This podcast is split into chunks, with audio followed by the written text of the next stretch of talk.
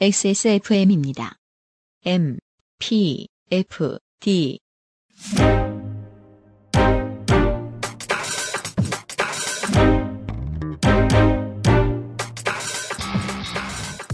김유나입니다. 음악 시장이 커지면 시상식의 매출도 따라서 커질 줄 알았는데 지금까지의 한국은 그렇지 않은 것 같습니다. 시장성을 갖추고 자생하는 시상식 시장에 대해 상상만이라도 해보는 시간을 가져볼게요. 그리고 올해 시상식을 빛낸 가수들 영지, 유진, 윤상, 앤톤 그리고 데이식스의 이야기가 준비되어 있습니다. 2024년 두 번째 Amplified 팟캐스트 호스트 유승균 PD 나와주세요.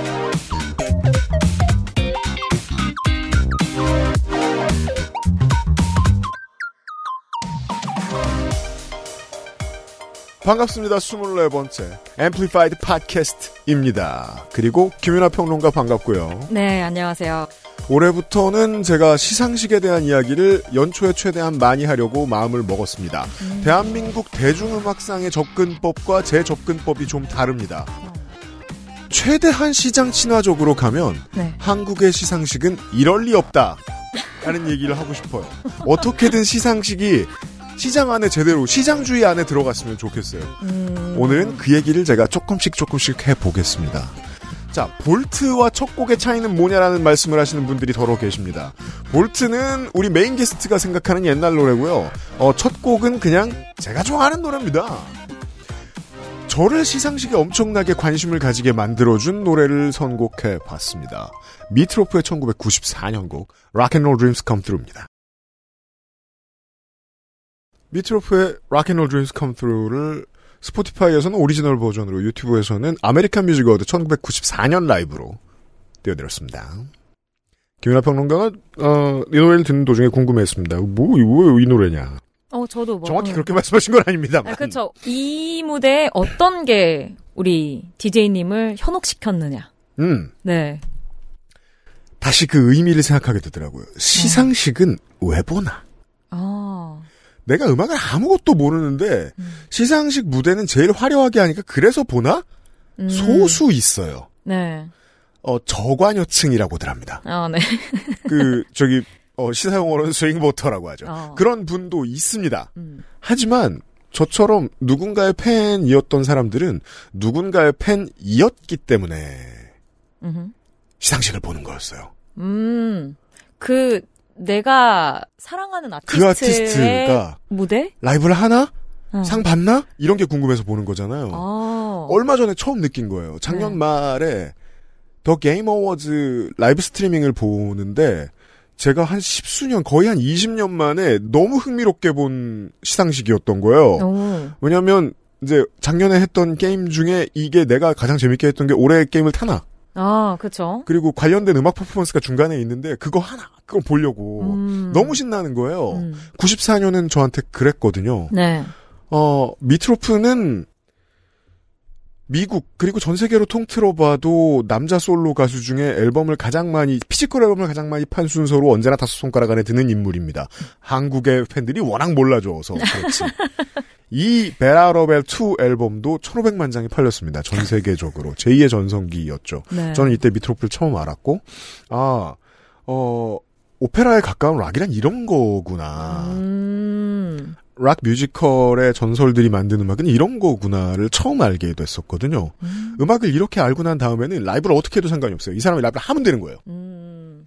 덕이란 그렇죠. 네네. 2020년대나 1990년대나 마찬가지였을 겁니다. 음. 그럼 그 다음 질문은 그거죠. 한국은 전 세계 사랑하는 덕후들이 이렇게 많은 가수들을 정말 많이 가지고 있는데 네. 왜 장사가 안 되지? 시상식이? 음. 음, 음, 음, 음. 사실 이런 말도 하면 안 되는데 하고 싶어요. 왜 촌스럽게 방송국 이름 붙어 있지? 시상식에? 아직까지? 음. 왜 MBC 가요대제전이어야 되지? 음. 하는 생각을 평생 떨쳐버릴 수 없습니다. 음, 음, 음. 시상식에 대한 얘기들을 좀 할 겁니다. 네. 미트로프의 Rock and Roll Dreams Come Through로 2024년 두 번째 Amplified 팟캐스트 시작했습니다. 노래를 안 틀었는데 튼 척하고 제가 다시 나타났다면 여러분들은 아이튠즈나 구글 팟캐스트 아니면 팟빵 경우에 따라 유튜브를 이용하고 계신 겁니다. 스포티파이 유료 세션 혹은 광고 세션을 제외한 모든 온라인 모바일 플랫폼은 대개 타인의 노래와 뮤직비디오를 쓸 수 없습니다. 아이튠즈와 팟빵은 불가능에 가깝고요. 유튜브는 저희가 비사이로 막 피해 다니고 있습니다. 모든 곡을 틀지 못하는 주에는 플레이리스트 서비스를 따로 하고 있고요.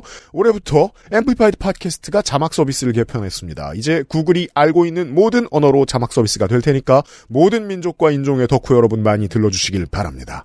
선곡표는 방송의 크레딧 그리고 XSFM social을 참고해 주시고요. 음악을 듣고 음악 이야기하는 Amplified 팟캐스트입니다. 24년의 첫 번째 차트 확인하겠습니다.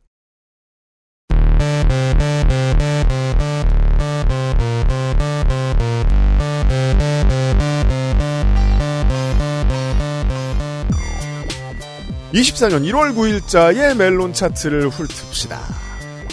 20위는 임영웅의 이제 나만 믿어요. 19위 제니의 You & Me, 18위 아이브의 I AM, 17위 임영웅의 다시 만날 수 있을까, 16위 악뮤의 Love Lee, 15위 임영웅의 우리들의 블루스, 14위 임영웅의 모래알갱이, 13위 임영웅의 Die.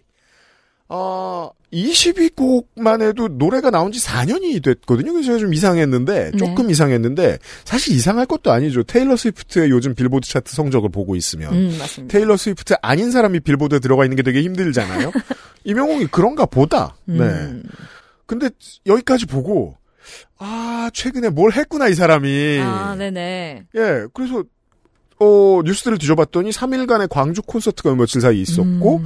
그 사이에 뭐 쓰러진 관객을 신속 조치했다는 미담 기사 같은 게 있고, 그 별거 아니잖아요? 네네. 그리고 멜론 스트리밍 90억 회가 넘어갔다라는 게 있고, 음. 이것도 뭐, 어, 멜론 입장에서 대단한 거겠지만, 우리나라 입장에서는 그렇게 뭐 신기한 건 아닌 게, 멜론은 원래부터 그 통신사의 끼어 팔기 제품으로도 싸게 많이 구독할 수 있고, 네네. 여러 가지 측면에서 우리나라의 기성세대가 구독하기 좋은 서비스였는데, 어, 그것의 생명력을 연장시켜주는데 이명웅의 역할이 뭐 중요했다. 뭐, 요 정도의 기사는 사실 지금 나올 기사는 아니에요. 음. 원래 알고 있던 거니까. 그러면 또 뭐가 있을까? 나머지는 일정을 봤어요. 어, 투어의 마지막이 지금 남아있는 게 저희들 녹음하는 기준으로 고향이랑 서울이 남아있대요. 네네. 그럼 그 전에 팬들이 복습하나? 음. 그나마 확률이 있는 게 그 정도 이명웅 콘서트 규모의 콘서트면 팬들이 복습해도 멜론이 미어 터질 수 있거든요. 네네. 그거 말고는 전 아직 모르겠습니다. 이명웅 팬 여러분 알려주세요. 갑자기 음. 왜 점령했나 다시 이명웅이 멜론 차트를. 반대로도 살짝 생각해 볼 수 있지 않을까 싶은 생각이 저는 방금 문득 들었는데요. 반대로. 아, 예를 들자면 임영웅 씨 같은 경우에는 최근에 팬분들이 이제 스트리밍으로 어 열심히 순위를 그 뭐라고 그러죠? 저- 열심히 순위를 만드는데 네. 굉장히 힘을 쓰는 대표적인 아티스트 가운데 하나거든요. 아, 네. 그렇다 보니까 기본적으로는 항상 이제 그 순위가 올라가 있는 상태인데 네. 뭐 예를 들자면 오늘 저희가 이야기해 보려고 하는 시상식에 나왔던 아티스트들이나 음. 뭐 이런 음원들이 전주나 전전주에는 그 위에 올라가 있다가 네. 이제 그 팀들이나 노래들이 빠지면서 네. 항상 스트리밍이 되고 있는 이명웅 씨의 노래가 다시 올라가는 상황일 수도 있다. 아. 네. 그러니까 아이돌들은 강인데 이명웅은 바다예요. 그늘 존재하는 아 물론 그렇습니다. 네 혹시나 그런 어떤 역학도 있을 수도 있지 않을까? 가능합니다. 대전제로는 네. 그게 가장 합리적입니다. 다만 음. 한 6개월 동안 잠잠했다가 네. 이번 주에 확 올라오길래 뭔 일이 있나 좀 음. 아니면 또 뭐 골든 디스크나 아직도 네. 사실은 1월까지 이런저런 시상식들 같은 것들이 기다리고 있기도 하거든요. 아, 예, 골디는 이미 뭐 했는데 네. 그래서 음. 이제 그런 것들의 영향으로 뭐 다시 한번 이제 뭐 떠오를 수도 있지 않을까 싶은 뭐, 생각이 들기도 하네요. SM 시대부터 유구히 내려오는 그 덕질의 산업적 기술이 있긴 있죠. 시상식 전에 음. 아, 음원을 좀 띄우는. 아 근데 그- 그건지는 어, 증거가 없으면 하지만 모르겠습니다. 제가 생각하기에 임영웅 씨는 늘 이제 누군가가 빠지면 그 자리에 올라갈 준비를 하고. 있는 네 곡들이다. 주는 임영웅, 임영웅, 임영웅, 임영웅. 그러게요. 네. 네. 12위는 이무진의 에피소드. 이무진 빅플래닛 메이드 레이블인데 이제는 이 회사에서 제일 잘 팔리는 기둥 같은 아티스트가 됐습니다. 소유나 허각보다 셉니다, 이제. 22년 이후로 쉽게 말해 급이 좀 달라졌죠. 11위 너드 커넥션에 그대만 있다면 10위 아이브의 Baddie 9위 정국 피처링 라토의 Seven 8위 범진의 인사 7위 박재정 헤어지자 말해요 6위 임영웅 사랑은 늘 도망가 5위 엑소의 첫눈 이제 지금 holiday 시즌 끝나고 holiday 시즌 트랙 첫눈 하나만 남아 있습니다. 그러게요. 4위 에스파의 드라마, 3위 임재현 비의 랩소디, 2위 태연의 2X, 1위 르세라핌의 퍼펙트 나잇이 유지하고 있습니다. 이 중에 김연아 평론가가 골라오신 노래는 에스파의 드라마를 골라봤는데요. 네. 사실 저희가 오늘 방송을 준비하면서 그 그때 확인했던 이 멜론 차트는 좀 더 시상식 친화적인 곡들이 많이 들어가 있었어요. 아, 네네네. 네, 그래서 우리가 예를- 전주를 보고 준비했는데 맞아요. 방송을 네네. 그래서 뭐 예를 들자면 지금 임용웅 씨가 있던 자리에 뭐 음. 뉴진스의 곡들이 싹 다 올라와 있거나 하는 추세였거든요. 아 맞다 네. 반년 만에 지금 1년 만에 네. 뉴진스가 다 빠진 차트를 보고 있어요 우리가 처음으로 왜냐면 지난 주말에도 아. 있었거든요. 한 세네 곡 정도가. 네. 네, 그랬는데 지금 이제 그 곡들이 좀 빠지고 뭐 뭐가 어색한가 했네요 음. 그리고 말씀하신 것처럼 이제 시즌송들도 조금 빠지고 있는 상태의 차트를 저희가 오늘은 소개해 드렸고요.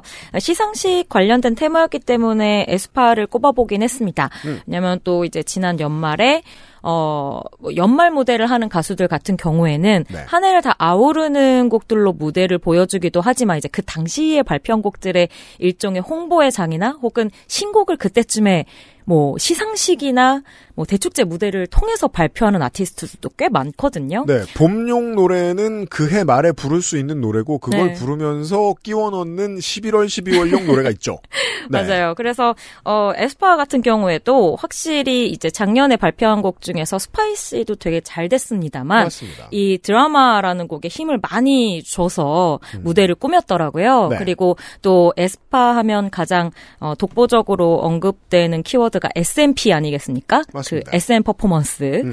어, 그동안 좀 어, 자취를 감췄다고 이야기가 됐었던 SMP의 어떤 적장자로서의 이제는 그렇게 됐습니다 맞아요. 네. 그리고 연말에 또 이제 동방신기의 주문 같은 곡을 커버하기도 하면서 아 그렇죠 네, 여러 가지로 인상적인 모습을 보여줬거든요. 그래서 음. 그런 맥락에서 에스파의 드라마 한번 준비해 봤습니다. 에스파의 드라마를 듣고 오죠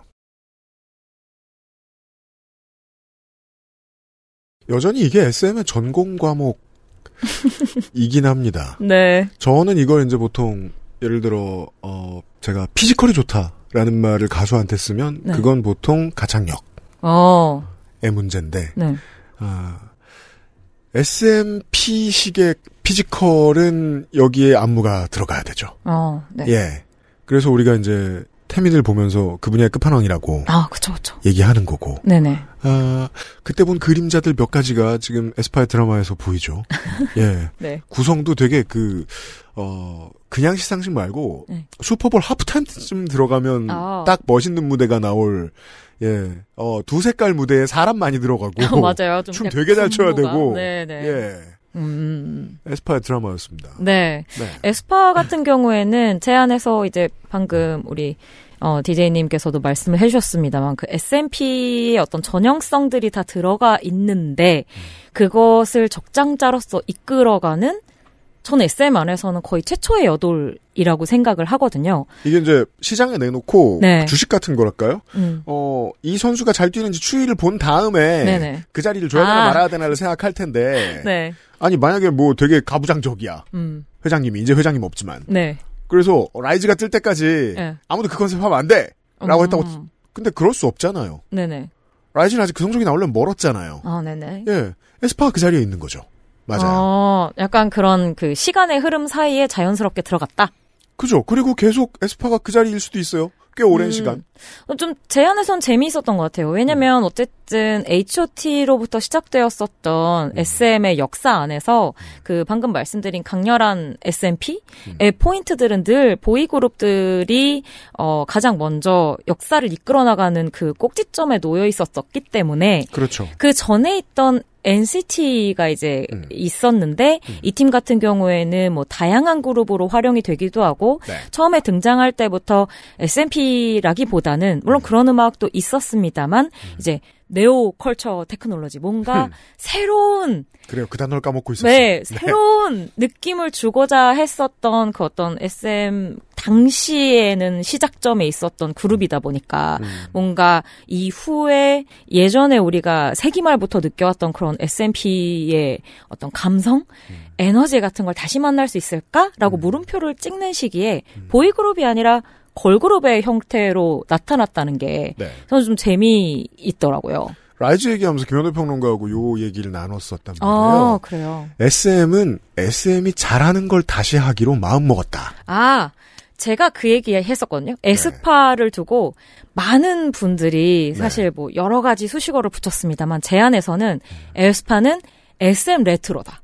음. 네. 그 같은 맥락의 말이라고 생각을 하거든요. 네. 네, 자신의 역사를 이끌어가는 음. 어떤 주축으로서 에스파라는 키워드 그리고 그룹을 분명히 가져가는 부분이 있었다고 생각합니다. 네. 네. 그러니까 라이즈 같은 경우에는 현재까지 나온 트랙들은 대놓고 그걸 하고 있는데 네. 예. 에스파는 뭐랄까요? 하다가 네. 진행해 보다가 네네. 최초의 세계관을 조금 비틀어서 음. 어 그러니까 1세대부터 얘기해 주셨으니까 네네. 소시나 S.E.S가 하던 거 말고 음, 네네. 어 H.O.T나 신화가 하던 거 해도 되겠다. 음. 라는 결론으로 언젠가 돌아선 게 아닌가라는 느낌을 좀 받았어요. 오. 이 트랙들을 계속 어, 들어보다가. 그럼 라이즈가 오히려 약간 그 SM에서의 정론 같다는 느낌을 받으시는 건가요? 적어도 지금까지는 네. 아, 사업의 방향성을 음. 네. 그, 그 뭐라 그럴까요? 일단 세계관을 만들어 놓으면 네. 제가 세계관 공부를 이렇게 오래 해본 적이 없어서 오래 하지 않아서 네네. 정확히 다 파악하고 있지 못- 네. 못합니다만 세계관을 만들어 놓으면 거기에 충실해 가면서 확장을 해야 되는데요. 팬덤하고 소통해 가면서 음. 어 근데 라이즈는 기본적인 세계관이 SM이에요. 음. 세계관이 없다고 평가가 많이 되는 팀인데 오히려 그걸 역으로 생각하면 뭘 넣기로 한 거죠. SM이라는 정체성 자체가 그 팀의 세계관이다. 아니 그렇게까지 아이돌을 많이 만들어 본 회사가 어, 네. 세계관 왜 얼마 안 넣었지? 거기 음. 다른 걸 넣고 싶었던 거잖아요. 음. 그래서 보면 저 옷은 H.O.T가 입었던 것, 음. 저 춤은 신화가 추던 것. 오호. 이게 떠오르게 최대한 많이 구성해 놓거든요. 호. 근데 사실 그런 시도는 지금 제일 잘 나가는 팀한테 하고 싶죠. 음. 그러니까 우리가 하이브랑 비교했을 때 뭘 더 잘하는가를 보여주고 싶으면 지금까지 그러니까 지금 나와 있는 성적과 구력으로 봐도 그걸 라이즈한테서 보여주고 싶다기보다는 에스파한테서 보여주고 싶다는 생각을 더 많이 했을 거라고 생각합니다. 음. 에스파 멤버들이 잘 소화한다는 전제하에서 네네. 네. 음. 그 결론을 본 것 같아요. 아, 우리는. 저 같은 경우에는 되게 지금 어떤 말씀을 하시는지 이해를 하면서도 음. 되게 맥락이 살짝 다른 게 뭐냐면 네. SM이라는 게 결국엔 전 두 가지 이미지를 다 가지고 있기 때문에 저희가 이렇게 이야기를 다르게 할 수 있는 것 같아요. 예를 음. 들자면 SMP라는 거는 여태까지 많은 분들이 이야기해 오신 게 이제 SM만이 보여줄 수 있는 무언가? 음. 뭐 어떤 SM만의 legacy를 음. 대표하는 것이라면 사실 한편으로는 SM은 그러면서도 대한민국의 케이팝의 역사와 완벽하게 궤를 함께하는 음, 그렇습니다. only one 회사인 거잖아요. 네. 그래서 어떻게 보면 그 라이즈 같은 경우에는 저는 사실은 SM의 색깔이 되게 강하다기보다는 음. 뭔가 아 케이팝 아이돌 가운데서 언젠가 누군가 한 번쯤 사랑했었던 무언가들이 어 요소 안에 들어있는 팀이라는 생각이 되게 많이 드는데 음. 그게 되게 자연스럽게 SM의 역사하고도 이어지겠죠. 네, 저는 그게 네. 다 우리 옛날에 했던 거야. 라는 메시지를 중간중간에 넣은 게 약간 아닌가. 야 이거 알던 맛이야 이거 너 먹어봤지? 약간 이런 느낌인 건가요? 네, 스타일링도 그렇고 안무도 그렇고 다 그거 원래 우리 거였어. 음. 오호, 에스파와는 완전히 다른 방식으로 뭔가 SM을 강조하는 듯한 컨셉. 네. 음. 다만 그 SM 컨벤션이라는 측면에서는 네. 예. 에스파가 확실히 지금의 대표 선수인 건 분명해 보입니다. 아, 네. 재미있는 접근이네요. 어, 흥미롭습니다. 자, 그리고 네. 그 시상식들 네. 이 뭐랄까요? 오늘 계속 잔소리 하겠습니다만 아, 독립성이 부족하다는 걸 언제 느낄 수 있냐면 네.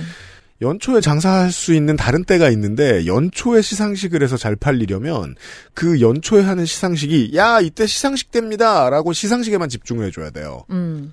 근데 그럴 자신이 없으면 연말에 배치하면 됩니다. 연말에는 음. 무슨 프로가 나와도 시청률이 좋으니까 음. 저는 그 점에 있어 서 자신감이 좀 없다고 생각하거든요. 우리나라 시상식 연예 대상도 그렇, 그러니까 연예 관련된 시상식들도 그렇고 음. 악 관련된 시상식들도 그렇고 그냥 집에 사람들이 있는 그 타이밍에 어허. 그냥 배치를 하는 거예요.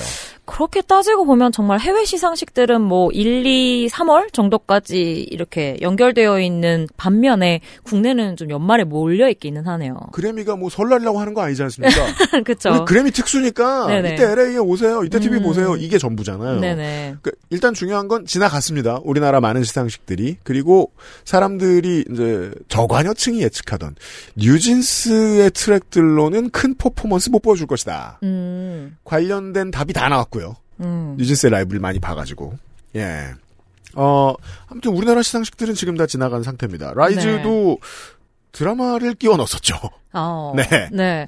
그래서 이 시상식들 같은 경우에는 이제 지금 말씀하시는 게 좀 여러 가지가 혼재되어 있긴 해요. 왜냐면 시상식은 상을 줘야 이제 시상식인 건데 그런 것이 한 절반 정도. 예를 들자면 마마, 음. 엠넷에서 하는 네. 그리고 이제 멜론에서 하는 MMA 혹은 이제 얼마 전에 또 계속 했었던 골든 디스크 어워드랄지 음. 그리고 뭐 서울 가요대상 뭐 이런 것들은 네. 상을 주는 시상식들이고 음. 이제 저희가 연말에 무대로 회자가 많이 되고 이제 많은 어, 시청층이 방에 모여서 삼삼오오 뭐 케이크도 먹고 음. 저녁에 맛있는 치킨 시켜 먹으면서 보는 것들은 이제 네. 방송 3사가 주로 하는 맞아요. 가요 대전, 대제전 음, 뭐 맞아요. 이런 것들이잖아요. 음. 이두 가지는 살짝 분리가 되어 있는 상태긴 한 것 같고요. 그런 것 같아요. 맞아요. 하지만 사실상 요즘의 그 시상식, 특히 국내에서의 시상식의 상이라는 것이 권위가 거의 없어지면서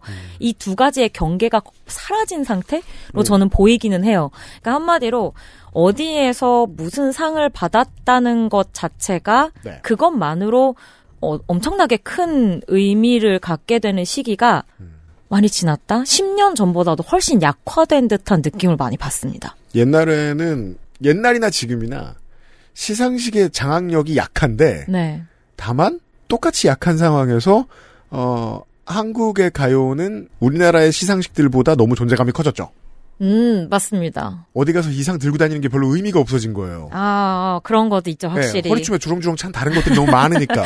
그죠. 뭐 해외에서의 좋은 반응들도 있을 거고, 음. 저는 또 한편으로는 이제 이 그런 곳들에서 가장 많은 상을 국내외에서 받는 것들이 케이팝인데 음. 이 케이팝이 뭐 그래도 한 10여 년 전보다는 많이 대중화가 됐고 음. 유명한 팀들은 웬만한 분들이 다 인지를 하고 있다고 치더라도 일반 우리가 이야기하는 대중들과는 여전히 괴리가 있는 부분이 네. 결국 이 시상식에 대한 관심 혹은 연말 가요 대제전 류의 방송들에 대한 어떤 뭐 시청률 관련이나 화제성 관련된 것들을 점점 하락시키는 요인이 아닐까 싶은 생각이 들기도 안 해요. 나옵니다. 네, 네. 맞습니다. 양덕 여러분, 어, 한국도 먹을과 덕후로 완벽히 구분되어 있습니다. 세상이.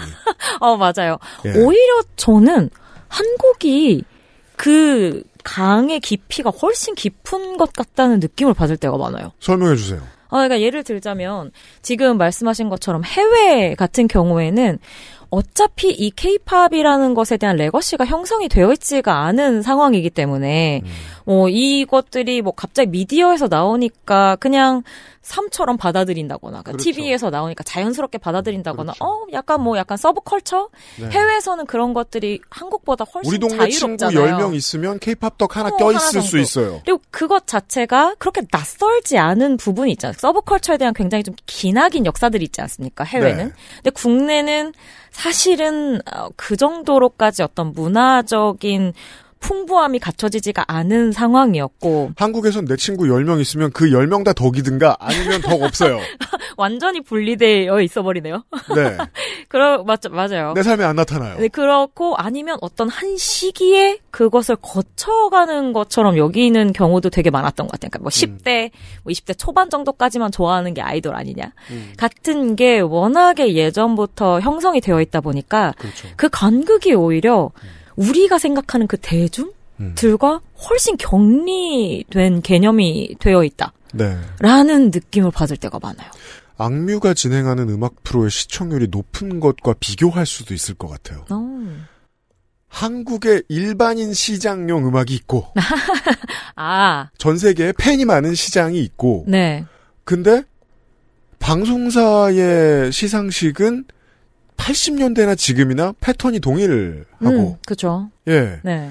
그때도 시청률이 안 나왔으면 지금은 더 안 나온다고 상정해야겠죠. 음, 우리의 대화로 결론을 산출하자면 네네. 예 시장에 안착하는데 시상식은 꾸준히 실패하고 있는 겁니다. 한국에서는. 아, 맞습니다. 그런데 또 슬픈 게 최근에 해외 시상식들도 사실 되게 위기라는 얘기 많이 나오는 거 알고 음, 계시잖아요. 네, 그렇죠. 그리고 이제 그런 위기를 타파하기 위한 히든 카드들 가운데 케이팝 아티스트들이 있다는 이야기도 네. 사실 매해 음. 지금 반복되어서 나오고 있는 실정인데 어 그럼에도 불구하고 음. 예를 들자면 그 해외 시상식들 같은 경우에는 어쨌든 수 십년 동안 이어져 온 방금 말씀하신 음. 어떤 똑같은 포맷이랄지 그리고 가지고 온 어떤 명성 권위 같은 것들이 아직은 있다 보니까 그렇죠. 그걸로 마치 한국의 한국 대중음악상처럼 음. 뭐 그런 명맥이라도 이어오고 있는 듯한 느낌이 있다면 네. 국내 시상식 같은 경우에는 뭐 이것도 저것도 아닌 상황에서 음. 그냥 길을 완전히 잃어버린 것 같다는 생각이 들 때가 너무 많아요.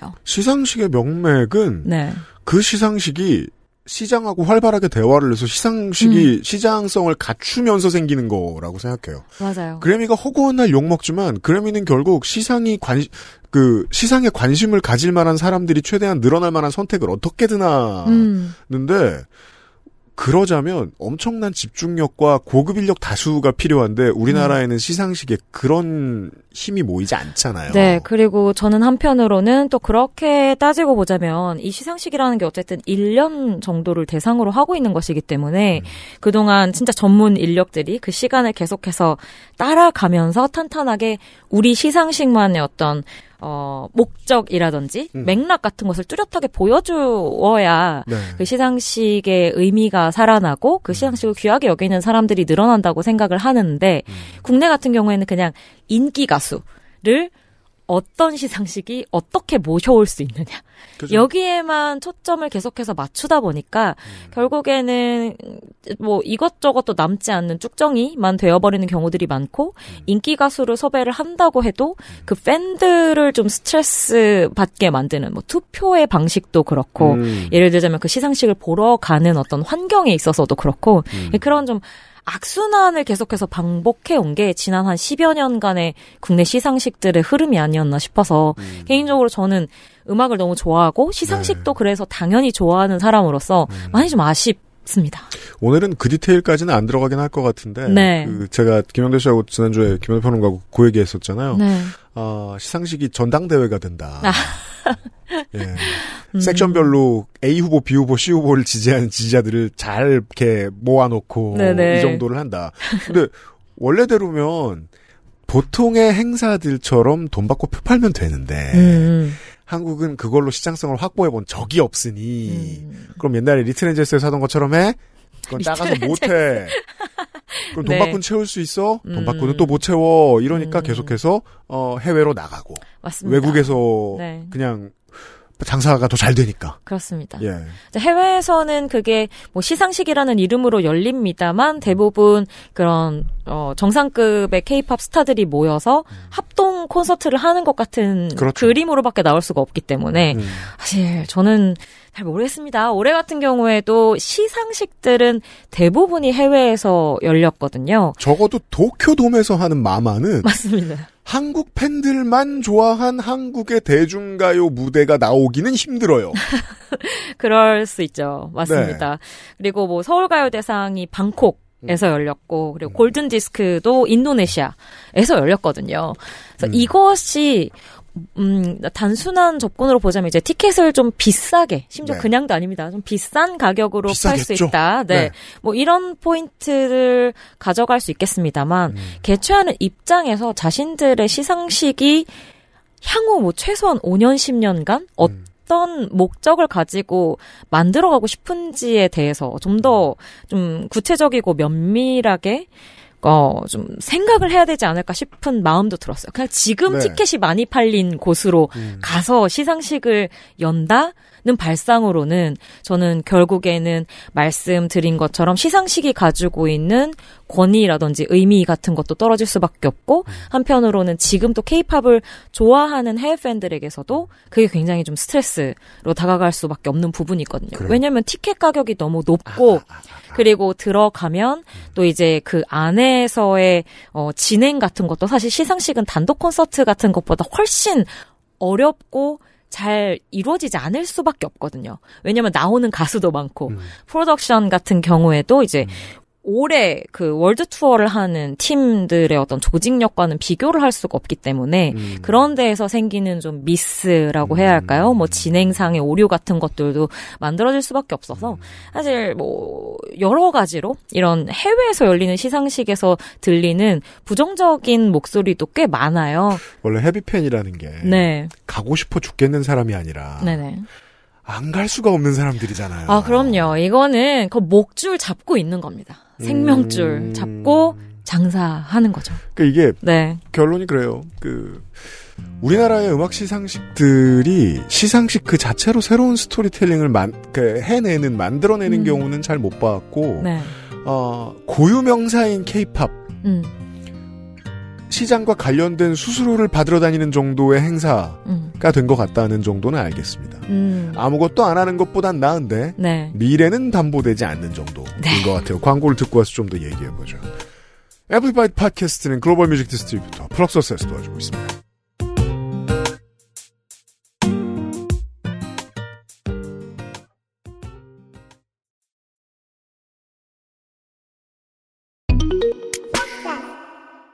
오빠들 이번 신곡 대박이지?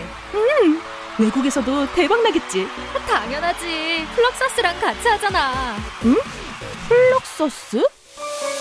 K-팝의 해외 진출은 플럭서스가 함께합니다. 애플 뮤직, 스포티파이, 유튜브, 글로벌 스트리밍 서비스로 전 세계 실시간 음원 배급, 프로모션까지 함께하는 플럭서스. K-팝이 세계를 만나는 길. 그 곁에 플럭서스가 있습니다. K-팝 넘버원 서포터, 플럭서스.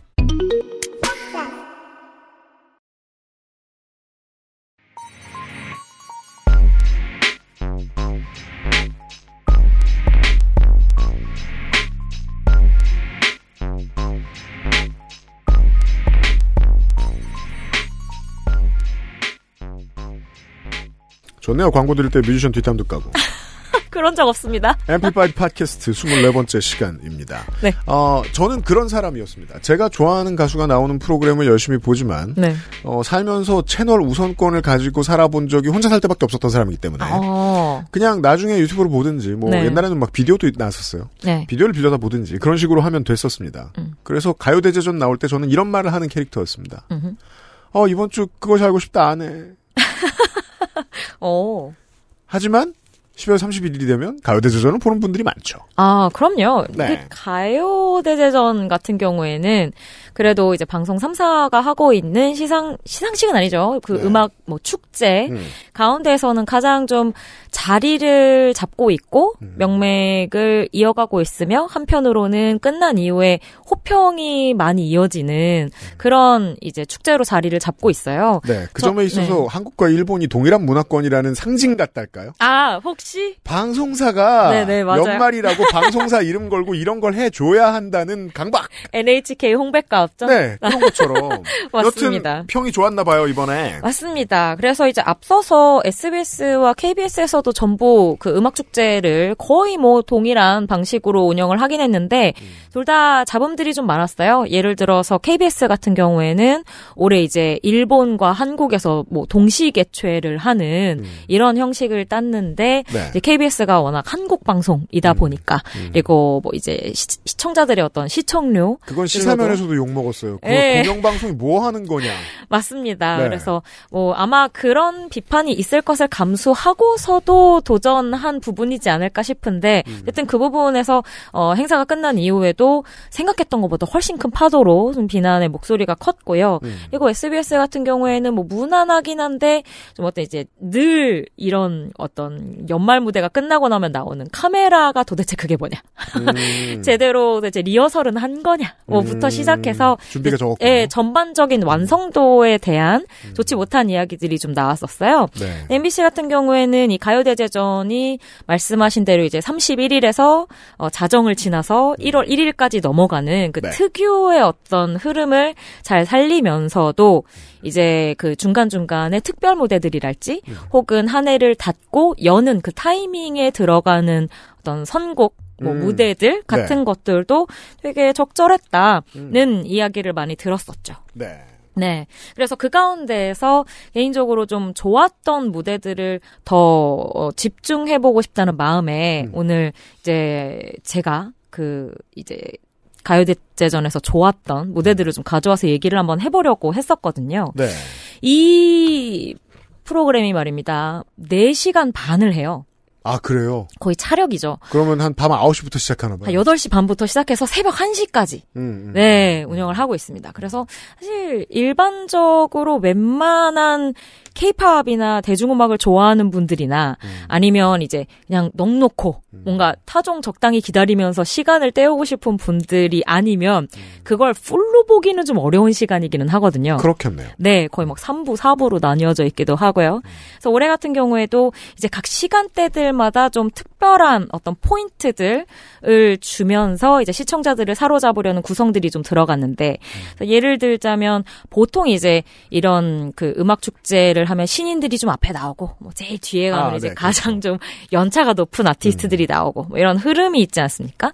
그래서 이 가요대제전도 비슷하면서도 예를 들자면 뭐 9시나 10시 때에는 대중 인지도가 좀 높은 뭐 이영지 씨나 혹은 아이브의 유진 씨 두 분이 또 같이 그런 어 예능 프로그램에 출연하면서 사랑을 받고 있기도 하니까요. 이런 친구들끼리 만드는 무대랄지 아니면 이제 한 해가 넘어가기 전에는 좀 희망차게 마무리할 수 있는 제가 오늘 데이식스 의 노래를 관련해서 한번 소개를 해드리려고 하는데 그런 좀 긍정적인 메시지를 담고 있는 네. 노래들의 메들리 무대를 준비한달지 그리고 이제 자정이 넘고 타종하고 바로 나오는 무대 같은 경우에는 뭐 용띠 아티스트들을 같이 콜라보레이션을 시켜서 올해는 이제 또 용용즈라고 붙여서 음. 스트레이키즈의 현진 씨 그리고 있지의 예지 씨가 같이 콜라보 무대를 한번 했거든요. 음. 네, 그런 느낌으로 이제 한 해 가요계를 아우르면서도 이제 그 31일과 1일을 즐길 수 있게 음. 좀 다양한 세대도 눈을 맞출 수 있게 어, 만드는 그 기획의 묘가 빛났다. 아, 네. 네, 라고 음. 말씀드릴 수 있지 않을까 싶습니다. 네. 그런 아이템 생각한 PD는 본인도 되게 잘했다고 생각.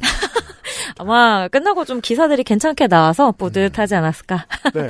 싶네요. 우리는 어 Way를 들을 텐데. 아, 맞습니다. 저희가 지금 확보할 수 있으면 네네. 어 이영지 안유진의 노래를 틀어드리고 싶은데 어, 가능한가요?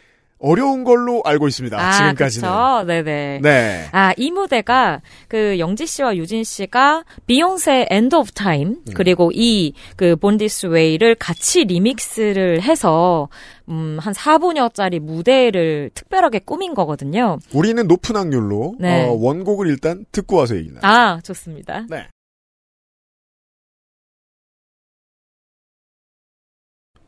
화를 내야죠.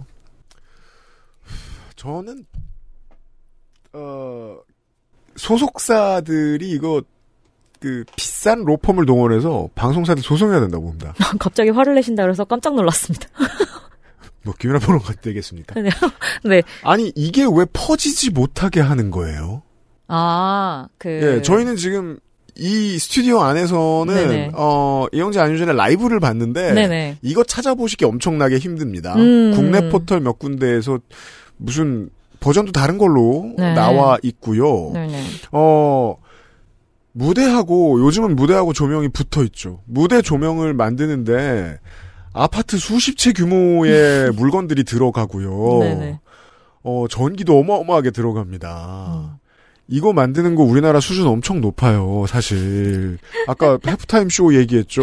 네. 슈퍼볼. 그 정도 부럽지 않게 무대 구성할 수 있어요. 음. 그렇게 무대를 만들고 그리고 연습을 저렇게 많이 해온 이제 스타들과 그 주변 스탭들의 노력이 이날의 축제가 끝나면 아예 없어지게 만드는 재주가 있어요. 우리나라 음. 방송사들은 이게 뭐 하는 짓입니까?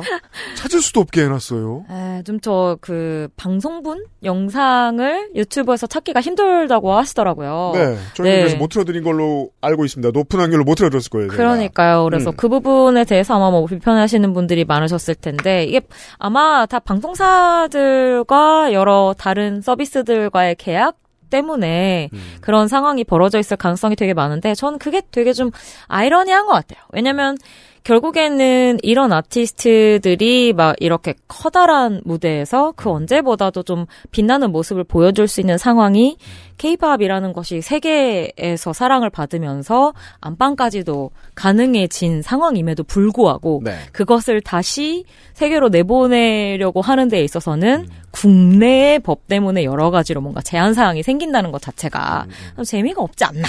네. 어, 좀 요즘 스타일이 아니다. 음. 는 생각을 많이 하긴 합니다. 네. 네. 그러니까 뭐꼭뭐 방송사 사람들이 뭐 게을러서 구식이라서 이 정도로만 말하는 거는 문제의 본질에 대한 정확한 접근이 아니고요. 네. 그러니까 요런 열세도 있어요. 회사들이 되게 커지고 있는데 기획사들도 그렇고 방송사들도 그렇고 어 음원 사용 및 이제 뭐 publishing, distribution 관련된 변호사들이 많이 안 나와요, 한국이. 음, 왜냐하면 커진 규모에 비해서 이거 고정하고 전담하는 변호사들한테 돈을 써야 되는데 음, 그걸 안 하고 있어요. 음. 이게 돈을 한 번 안 써본 분야는 계속 안 써보게 되잖아요. 음. 써보고 좋다는 걸 알아내는 건 매우 개혁적인 일인데 네. 그런데 안 쓰던데 돈 함부로 쓰게 못한단 말입니다. 회사들이. 음. 그러니까 방송사들도 어, 시상식 주최 측도 기획사들도 이런 문제를 일사불란하게 클리어를 해서 축제를 준비하는 게 원래는 답인데 음. 네. 안 해봐서 못하는 것 같아요. 음. 그리고 안 해보다 보니까 우리나라의 변호사들도 내가 이 업계에 들어와서 저런 일을 해보고 싶어라고 생각하는 사람들이 좀 늦게 나오죠. 음. 최근에 조금 있는데 진짜 극소수예요. 네네. 네. 맞아요. 그 오히려 늘 그 케이팝이 세계로 진출하는 것에 대한 이야기를 할 때는 가장 늦게 따라오는 어떤, 어떤 법과 제도와 관련되어 있는 한계 상황 네. 같은 것들의 이야기가 제작사들도 그렇고 뭐 아티스트들도 그렇고 늘 언급이 되는 부분이거든요. 음. 늘 그것이 가장 늦게 따라오는 것이 어쩔 수 없는 일이긴 하지만 어쩔 수 없다는 핑계를 대면서 점점 시간을 늦출 이유는 전혀 없을 것 같다는 생각이 들고요. 그죠. 말씀하신 것처럼 네 음. 괜히 마음만 막, 아, 막 한국의 막 뭐 문화가 세계에서 사랑받고 이런 것만 품고 있지 말고 네, 실제로 세계와 소통할 수 있게 저는 무조건 무조건 노출하고 내보내는 것이 지금의 시장 흐름에는 맞다고 생각을 하는 그죠. 편이라서요. 네. 네, 특히 이 좋은 무대 같은 것은 무조건 필수로 전 세계 분들이 봤으면 좋겠다. 아니 1994년 아메리칸 뮤직 어워드 클립도 볼수 있는데 그러니까요, 유튜브에서. 이거 못 찾습니다. 아, 그게- 20년 것도 21년 것도 19년 것도 못 맞아요. 찾을 거예요. 좀 우리는 너무 아쉽기도 하고요. 그리고 네. 예를 들자면 저는 조금 전에 이런 본디스웨이 같은 곡을 편집 없이, 그러니까 음. 원곡 그대로 어 같이 부른 이 친구가 영지 씨랑 유진 씨. 음. 지금 이제 뭐 한국뿐만이 아니라 세계적인 이 비슷한 세대 안에서도 큰 사랑을 받고 있는 여성 아티스트들이라는 거에 좀 주목을 하고 싶은데요. 사실 이 친구들은 이제 노래를 불러도 혹은 무대를 해도 국내에서만 소비되는 아티스트들은 아니거든요. 그렇습니다. 네, 정말 전 세계에서 또래들에게 너무나 큰 사랑을 받고 있고 그들에게 정말 큰 영향력을 끼치고 있는 아티스트들이다 보니까 예를 들자면 저는 이런 아티스트들이 Way라고 하는 정말 그런 어떤 소수자들에게 앤썸 같은 곡이잖아요. 어 뭐랄까요? 네. 그 미국 진보 정치의 주제가 같은 노래인데 그, 그리고 이게 아쉽다는 네. 거예요. 우리가 어, 앞에 제도적인 문제 네. 그리고 이제 시장이 가지고 있는 업무상의 구- 공백 음. 이런 거 얘기하다 보니까 어 결국 가장 중요한 얘기를 두 번째로 미룰 수밖에 없게 되는 그러니까 거예요. 좀 본질적인 이야기를 예. 음, 그래서 이들이 부르는 내가 네 친구가 될게 사랑해 줄게 네가 뭐 어떤 뭐 성 정체성을 가지고 있고 어떤 인종이고 뭐 정치 성향이 어떻고 이런 이야기를 하는 것이 음. 훨씬 더 많은 이들에게 닿을 수 있는 기회가 사라지는 게 그렇습니다. 네, 너무 아쉽다는 네. 말밖에 드릴 수가 없네요. 논란조차 되지 못하다니. 그러니까 논란이 돼서 막 눈살을 찌푸리고 막 트위터에서 욕설 오고 하고 그게 그나마 낫습니다. 아, 거기까지 못 간 이유는 방송사들이 서비스를 똑바로 하지 않기 때문에. 글쎄 말이야 좀 더 많은 담론을 이끌어올 수 있었던 무대였다고 생각하는데 여러모로 정말 아쉬움이 많이 남습니다. 네. 네. 열렬히 이런 걸 찾아보신 덕 여러분 데이식스의 무대는 보셨는지 모르겠습니다. 아, 그러니까요. 저 같은 경우에는 이 연말을 마무리하면서 네. 이 데이식스의 무대를 보는 게 마음이 너무 좋았다. 음.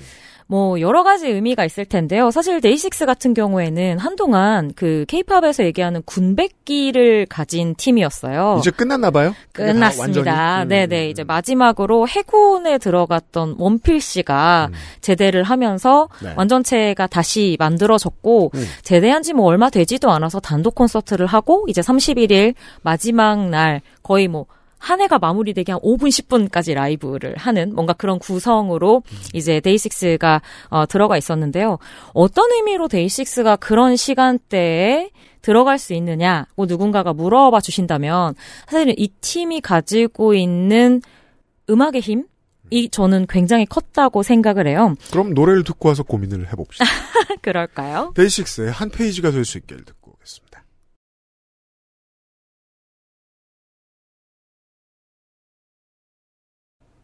물론 기획사와 아티스트들도 주의를 할 필요가 있습니다.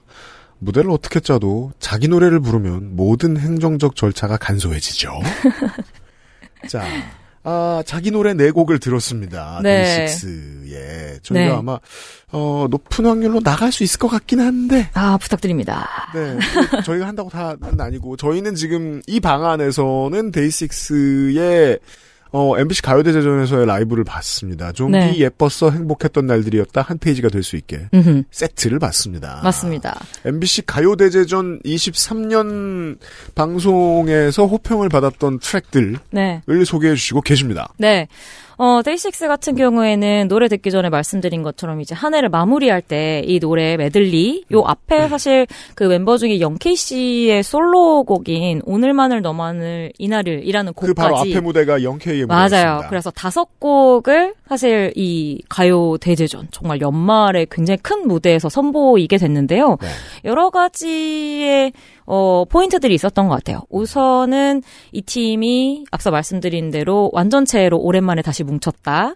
그리고 또 한 가지는 이들의 음악들, 특히 이 마지막에 부른 한 페이지가 될 수 있게 같은 경우에는 이 멤버들이 군입 대를 하고 있었을 당시에도 네. 시기마다 좀 차트 역주행을 하는 걸로 화제가 많이 되었었어요. 음.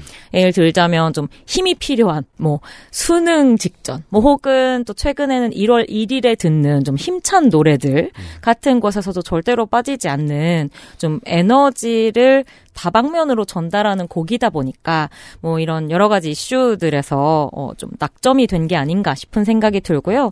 또 하나로는 저는 밴드형 음. 예, 그룹이라는 것도 네. 나름 이 흥을 돋구는 데 있어서 상당히 좋은 섭외 포인트가 아니었나 싶은 생각이 드는데 요즘 뭐 예전에 비해서 밴드 음악이 많이 죽었다고는 합니다만 여전히 뭔가 그 관객의 흥을 돋우기 위해서는 밴드 음악만이 가지고 있는 어떤 어, physical적인 에너지가 전달하는 매력이 분명히 있다고 생각이 들고요. 특히 데이식스 같은 경우에는 어, 데뷔 초부터 JYP라는 대형 기획사 출신이긴 합니다만 이제 홍대에 있는 뭐 작은 라이브 클럽들 같은 곳을 돌면서 어, 단독 공연을 매달 매달 한다든지 아니면 이제 클럽데이 같은 여러 다른 어, 언더그라운드 아티스트들과 함께 협업해서 만드는 이제 뭐 그런 밴드를 중심으로 한 행사 같은 곳들에서도 이름을 발견할 수 있을 정도로 좀 밴드라는 정체성을 예전부터 가지고 있 던 팀이다 보니까 이제 그런 부분에 있어서의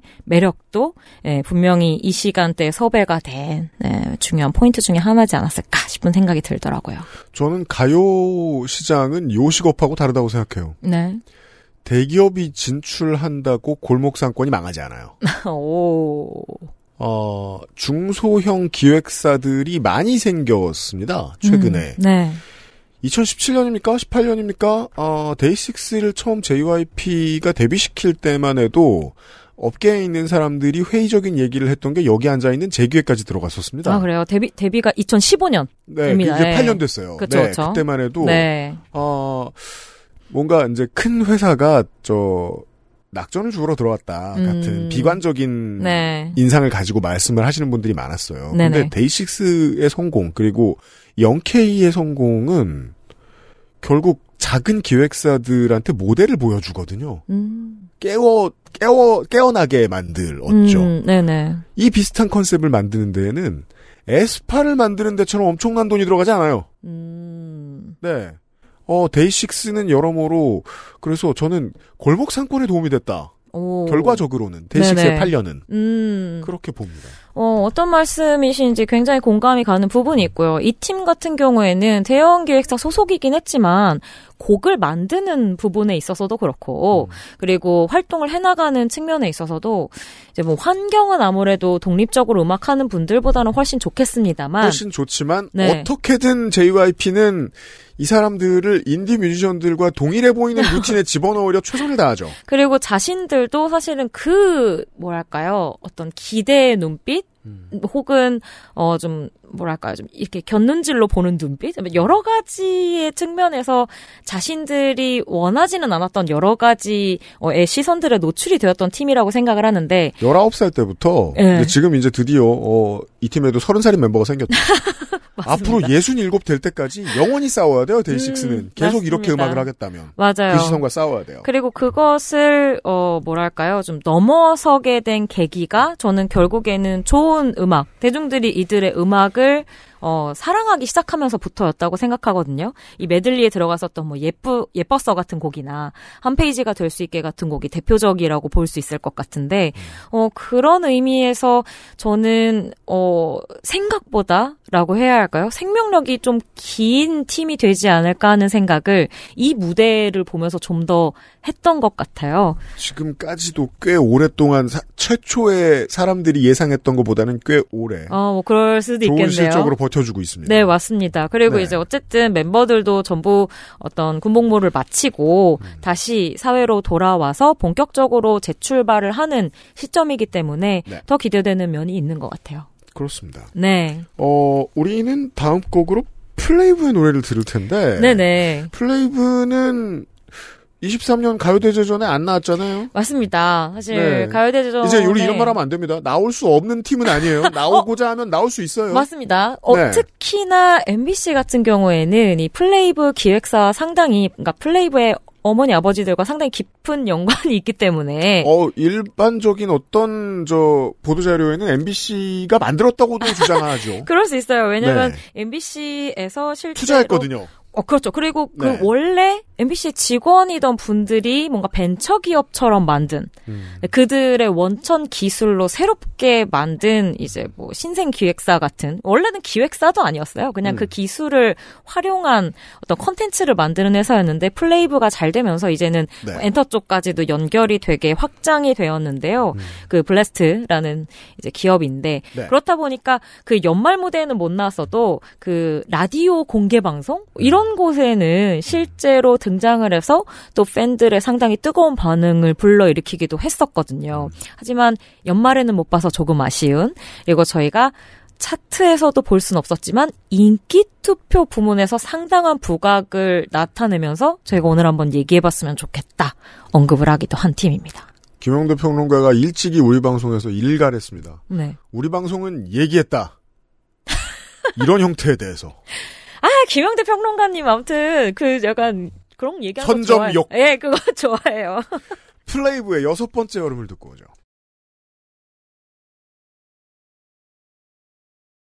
새로운 시장이 열릴 때, 그 근처에 있던 어떤 큰 기업들이 관련된 원천 기술이 없을 때가 있어요.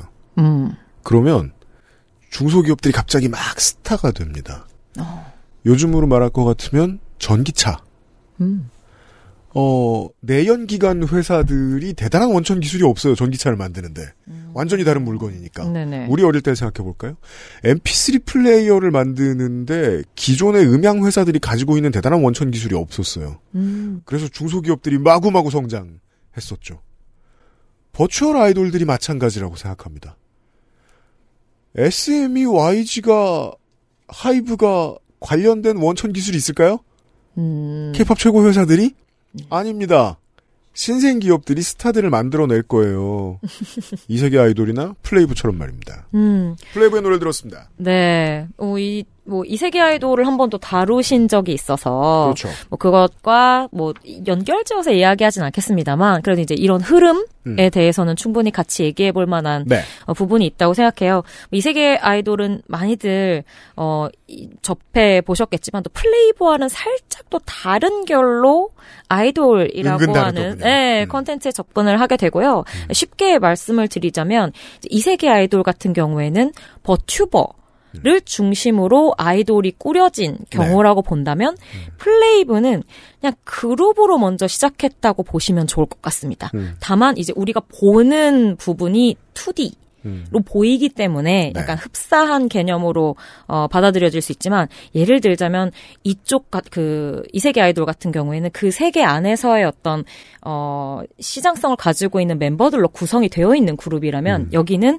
그룹의 기획과 제작 단계가 먼저 있었고 음. 일반적으로 우리가 생각하는 그래서 아이돌에 조금 더 가까운 형태로 탄생한 그룹이라고 보시면 될 것 같아요. 음. 물론 세계관 안에 중간계 개념이 있긴 아 있습니다만 있죠 있죠. 실제로 좀 중간계예요. 네. 이 세계 아이돌로 얘기할 것 같으면 이 세계 아이돌과 현재의 conventional한 케이팝 사이 케이팝 그 industry 사이에 네. 중간계 어느 쯤에 플레이브의 개념이 아. 있습니다. 맞습니다. 그걸 아트로 볼 수 있다고 생각하는데 저는 음. virtual 아이돌은 아트워크가 세계관을 설명해 주거든요. 음. 이 세계 아이돌의 artwork는 MMORPG를 닮았어요. 음. 플레이브는 지금 보셨지만 네. 순정 만화에서 나왔죠. 맞아요, 맞아요. 일반인들에 비해서 뭐가 없습니까? 아, 이가 두 개뿐이고 턱이 없죠. 앞에서 보면 아니, 그렇게 말씀하시면 아, 쉽게 구분할 수 있는 방법. 아니, 그냥 미소년이다, 이렇게 네, 미소년이죠. 네네. 미소년이란 소리예요. 아, 그쵸, 그쵸. 네. 네. 네 그래서 이제 이가 두 개예요. 미소년이 길게 돼 있어요. 저는 아무 말도 하지 않았습니다.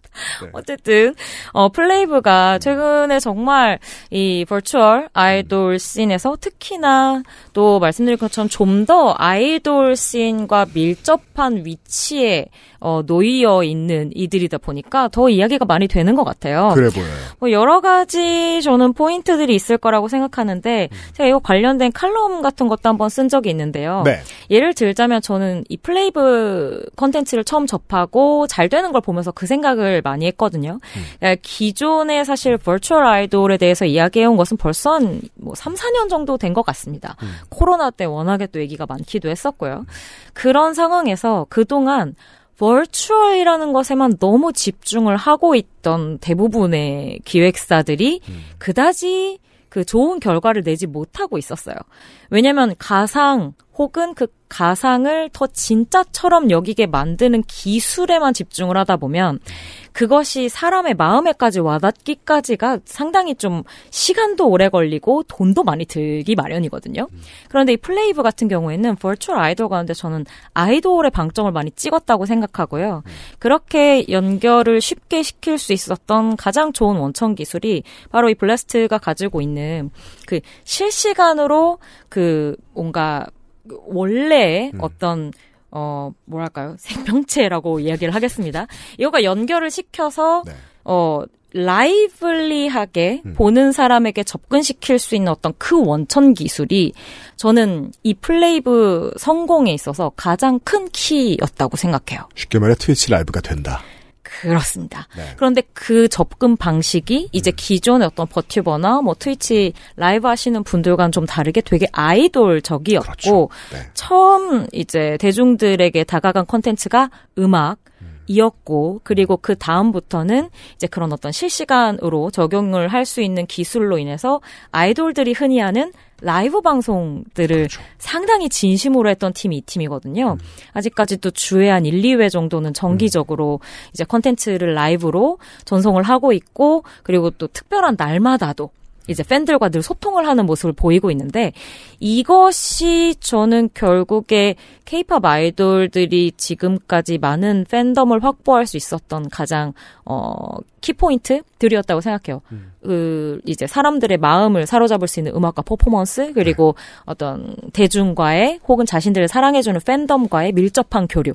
이두 가지에 어 집중을 한 결과 플레이브가 성공을 하지 않았나 라는 생각을 늘 가지고 있습니다. 그렇습니다. 네. 저는 산업적인 이러한 궁금증만 가지고 있습니다. 네. 세계관에 대해서는 저 이세계 아이돌 얘기할 때 비슷한 얘기를 좀 많이 했기도 하니까. 네네.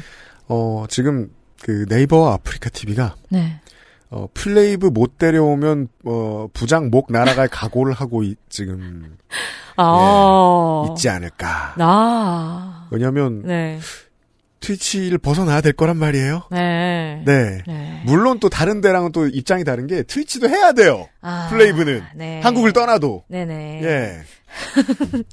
하지만 또 유튜브도 있다 보니까. 아 물론 그렇습니다. 예, 예. 그래서 뭐, 사실 플레이브 같은 경우에는 지금의 성공도 상당히 유의미하지만, 음. 차후에, 사실 제가 알고 있기로는 이미 그 씬 안에서 이 음. 플레이브의 성공 사례를 기반으로 버추얼 아이돌을 엄청나게 많이 기획을 하고 있다고 알고 있어요. 맞아요. 네. 맞아요. 뭐 음. 당연한 수순이겠습니다만, 하지만 그분들이 꼭 유의해야 할 것은 어떤 기술력이나 뭐 이런 것보다도 결국에는 음악과 어떤 소통, 부분이었다고 꼭 기억을 해주셔야 될 것 같아요. 아, 특히 음악 같은 경우에도 제가 말씀을 드리고 싶은 게 이 팀이 멜론이라든지 하는 국내 음원 차트들에서 상당히 순위가 좋게 나오면서 어 그렇죠. 이게 누구야라는 물음표부터 음악을 듣고 어 음악이 생각보다 괜찮네. 지금 이 여섯 번째 여름도 들어보시면 느끼겠지만 가요와 그 케이팝 사이에서 좀 네. 누구나 편하게 들을 그렇죠. 수 있는 뭐 네. 케이팝 미디움 템포 발라드 같은 느낌인데 케이팝 팬들과 가요 팬들이. 붙습니다. 그래서 네. 이 세계 아이돌의 팬들과 플레이브의 팬들은 서로 접점이. 다르더라고요. 맞아. 아주 신기한데 논리적으로 보면 이게 맞아요. 네. 그래서 네. 주위를 근원이 달라요. 음악으로 팬이 된 분들도 은근히 있고요. 네, 라이브를 재미있게 보면서 팬이 된 분들도 있고 음. 상당히 재미있는 흐름이 혼재되어 있는 팀이고 나중에 한번 또 기회가 되면 소개해드릴 네. 기회가 있으면 좋겠다 싶네요. 인터뷰도 해보고 싶어요. 아 완전요. 어, 결국 어, 멜론 명예전당에 들어간 단 둘의 어, 버추얼 그룹은 네. 이 세계 아이돌과 플레이브입니다. 글쎄 말입니다. 네, 플레이브의 노래까지 들었습니다. 네. 광고 듣고 돌아오죠.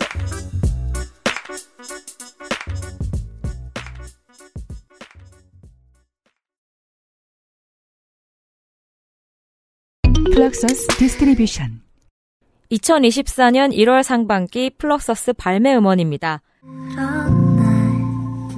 윤희니의 그대는 내게 생일 같습니다. 그대는 내게 생일 같습니다.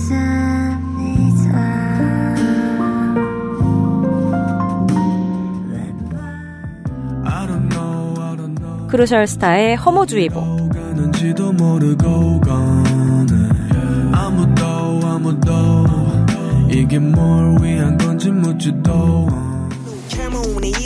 풀리게 Idiot.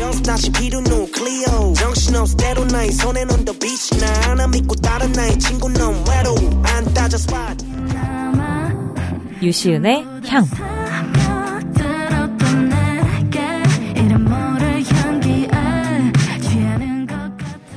애플 뮤직, 스포티파이, 유튜브, 글로벌 스트리밍 플랫폼에서 만나실 수 있습니다. 케이팝이 세계를 만나는 길. 그 곁엔 언제나 K-팝 number one supporter Fluxus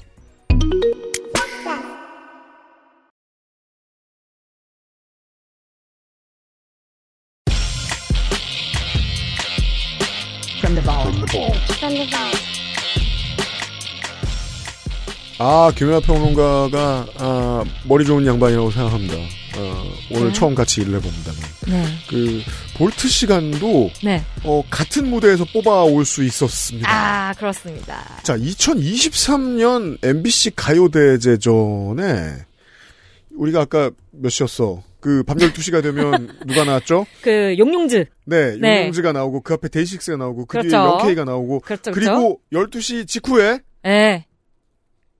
거기에 바로 윤상과 라이즈의 특별 무대가 있었는데요. 그렇습니다. 저희가 오늘 또 살짝 언급이 되기도 했던 그 최근 데뷔한 신인 보이그룹 중에서 뭐 가장 주목을 받고 있는 그룹이 SM 엔터테인먼트의 라이즈입니다만 음. 사실 그 어떤 출신 뭐 이런 것들을 제외하고서도 네. 이 라이즈라는 팀이 데뷔 초반에 또 많이 주목을 받은 게 바로 멤버 가운데 한 명이 윤상 씨의 자녀 그렇습니다. 분이라는 것 때문이었죠. 음. 그리고 그 앤톤 씨가 음. 사실 어릴 때부터 또 미디어에도 나름 노출이 좀 많이 된 아, 네. 어떻게 보면 좀 유명하던 음. 인물이다 보니까 주목을 많이 받았어요. 그래서 이 부자의 무대가 많은 분들이 기다렸던 바로 그 무대가 그렇습니다. MBC 가요대제전의 자정 직후에 네, 음. 새해 거의 두 번째 무대로 네. 여러분들을 만났다는 말씀을 드리고 싶은데 이 무대 혹시 다들 보셨는지 모르겠는데 음.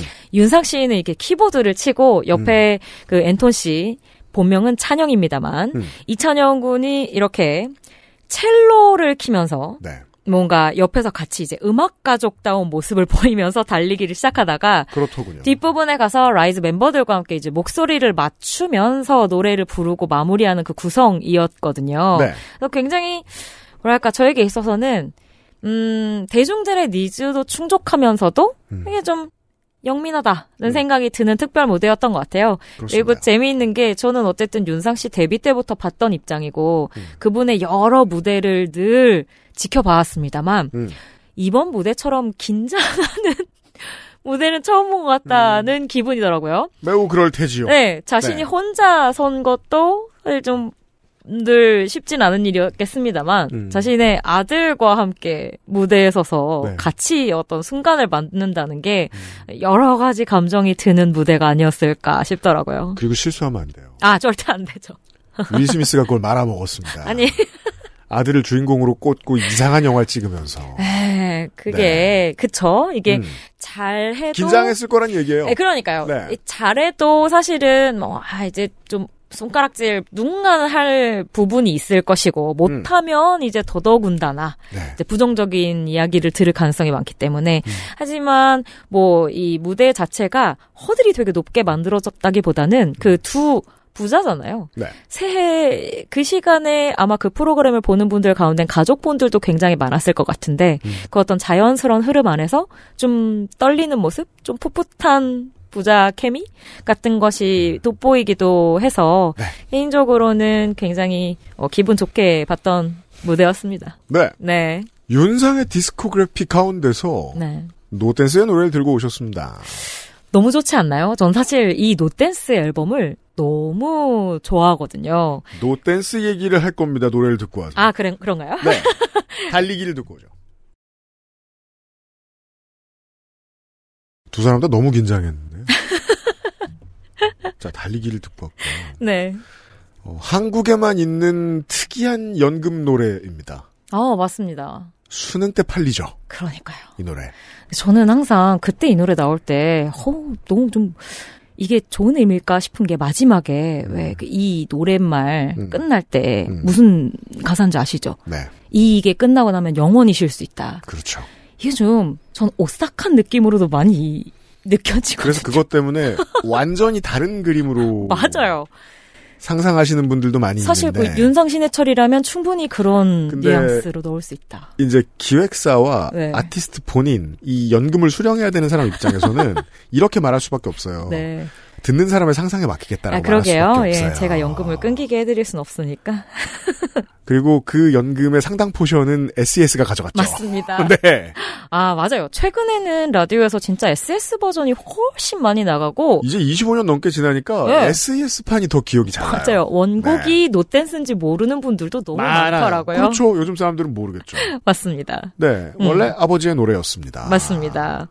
어, 노댄스 같은 경우에는 뭐 제가 노래 듣기 전에도 얘기했습니다만 개인적으로 너무 좋아하는 그 유닛이라고 해야 할까요? 프로젝트 팀이었어요. 당대에 가장 잘 나가던 아티스트 두 사람이니까. 맞아요. 진짜 네. 좀 천재라는 그 간지러운 말을 붙여도 이상하지 않을 음. 젊은 아티스트 두 사람이 모여서 만든 곡이었고 네. 또 당시에 저는 그 완전히 가요 kid였거든요. 음. 저를 키운 것은 가요 톱10이 거의 8할이기 때문에 당시 가요계는 거의 댄스 음악 천국 이었거든요. 음. 그때 이제 거의 신문 지상을 보면 뭐 댄스 댄스 음악, 그 범람하는 댄스 음악이 가요계를 망친다. 뭐 이런 기사들이 나올 정도로 네. 상당히 댄스 음악이 유행일 때 노 댄스라는 이름으로 음.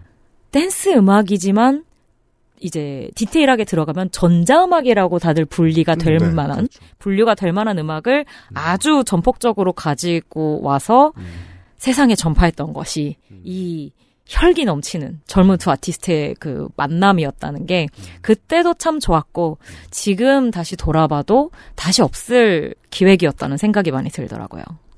그 윤상과 신해철 앞 세대의 선배들은 포크를 배우고 psychedelic rock을 배운 다음에 그걸 한국 음악으로 바꾸어 놓았다면 음. 어 윤상과 신해철 세대의 댄스 음악 아닌 음악 하던 선배들은 Yello나 디페시 모드를 듣고 와서 음. 그 electronica를 옮겨오고 싶어 했는데 네. 어려웠죠. 왜냐하면 기획사들이 다 박남정 찾으니까.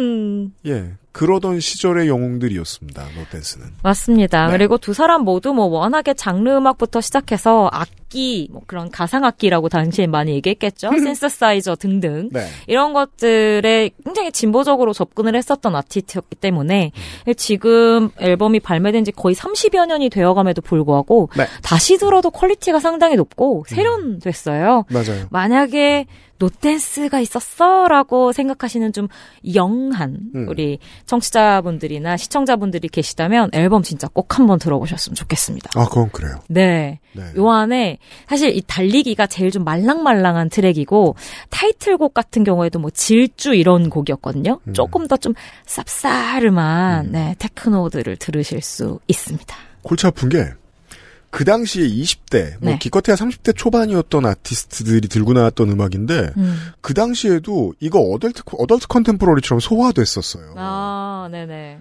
한국 시장에 이제 그런 아티스트가 얼마나 있을까? 음. 인디엔 많아요. 우리 미- 저 크미미님하고 소개를 해드렸으니까. 네네. 근데 얼마나 살아서 메이저 시장에 들어오냐.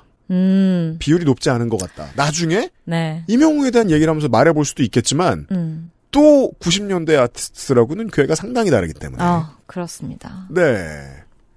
어, 지금 나이를 위로하는 음악이 그때 10대였던 나를 음악 위로하던 음악과 동일할 수밖에 없는 어떤 아티스트들. 음. 네. 그러니까 윤상과 신해철의 조합은 윤상일 때 신해철일 때와 다른 점이 가장 다른 점이 그건 것 같아요. 음. 어덜트 컨템포러리에서 손색 없는 음악. 음. 네. 그리고 저는 한편으로는 또 이제 국내 장르 음악을 하는 아티스트 분들이 있지 않습니까? 음. 그분들로서도 한국에는 어떻게 보면 이제 특히나 전자음악, DJ들이 주로 하는 음악 같은 경우에 90년대 좀 맥이 끊겼다고 느끼는 분들이 상당히 많거든요. 왜냐하면 80년대 같은 경우에 국내에서도 이제 그 언더그라운드, 음. 이제 클럽 같은 곳들에서 활약을 하던 이들이 뭐 메이저 시장으로 완전히 들어가 버려서 뭐 그냥 90년대 들어오면서부터 언더그라운드가 거의 폭파되는 느낌으로 이제 메이저 가요scene에 그냥 흡수되어 음. 다른 장르들이 출발하죠. 맞습니다. 그래서 이제 90년대 한 후반 정도에 음. 새로운 세대의 전자음악가들이 등장하기 전까지는 좀 공백처럼 느끼는 분들이 꽤 있는데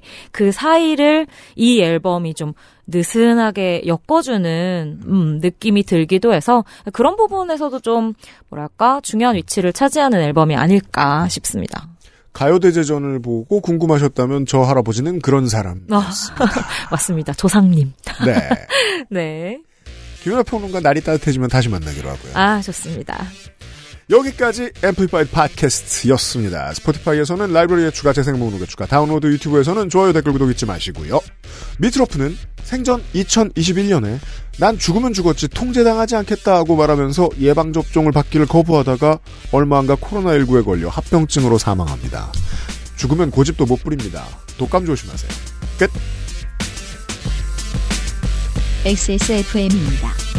M, P, F, D,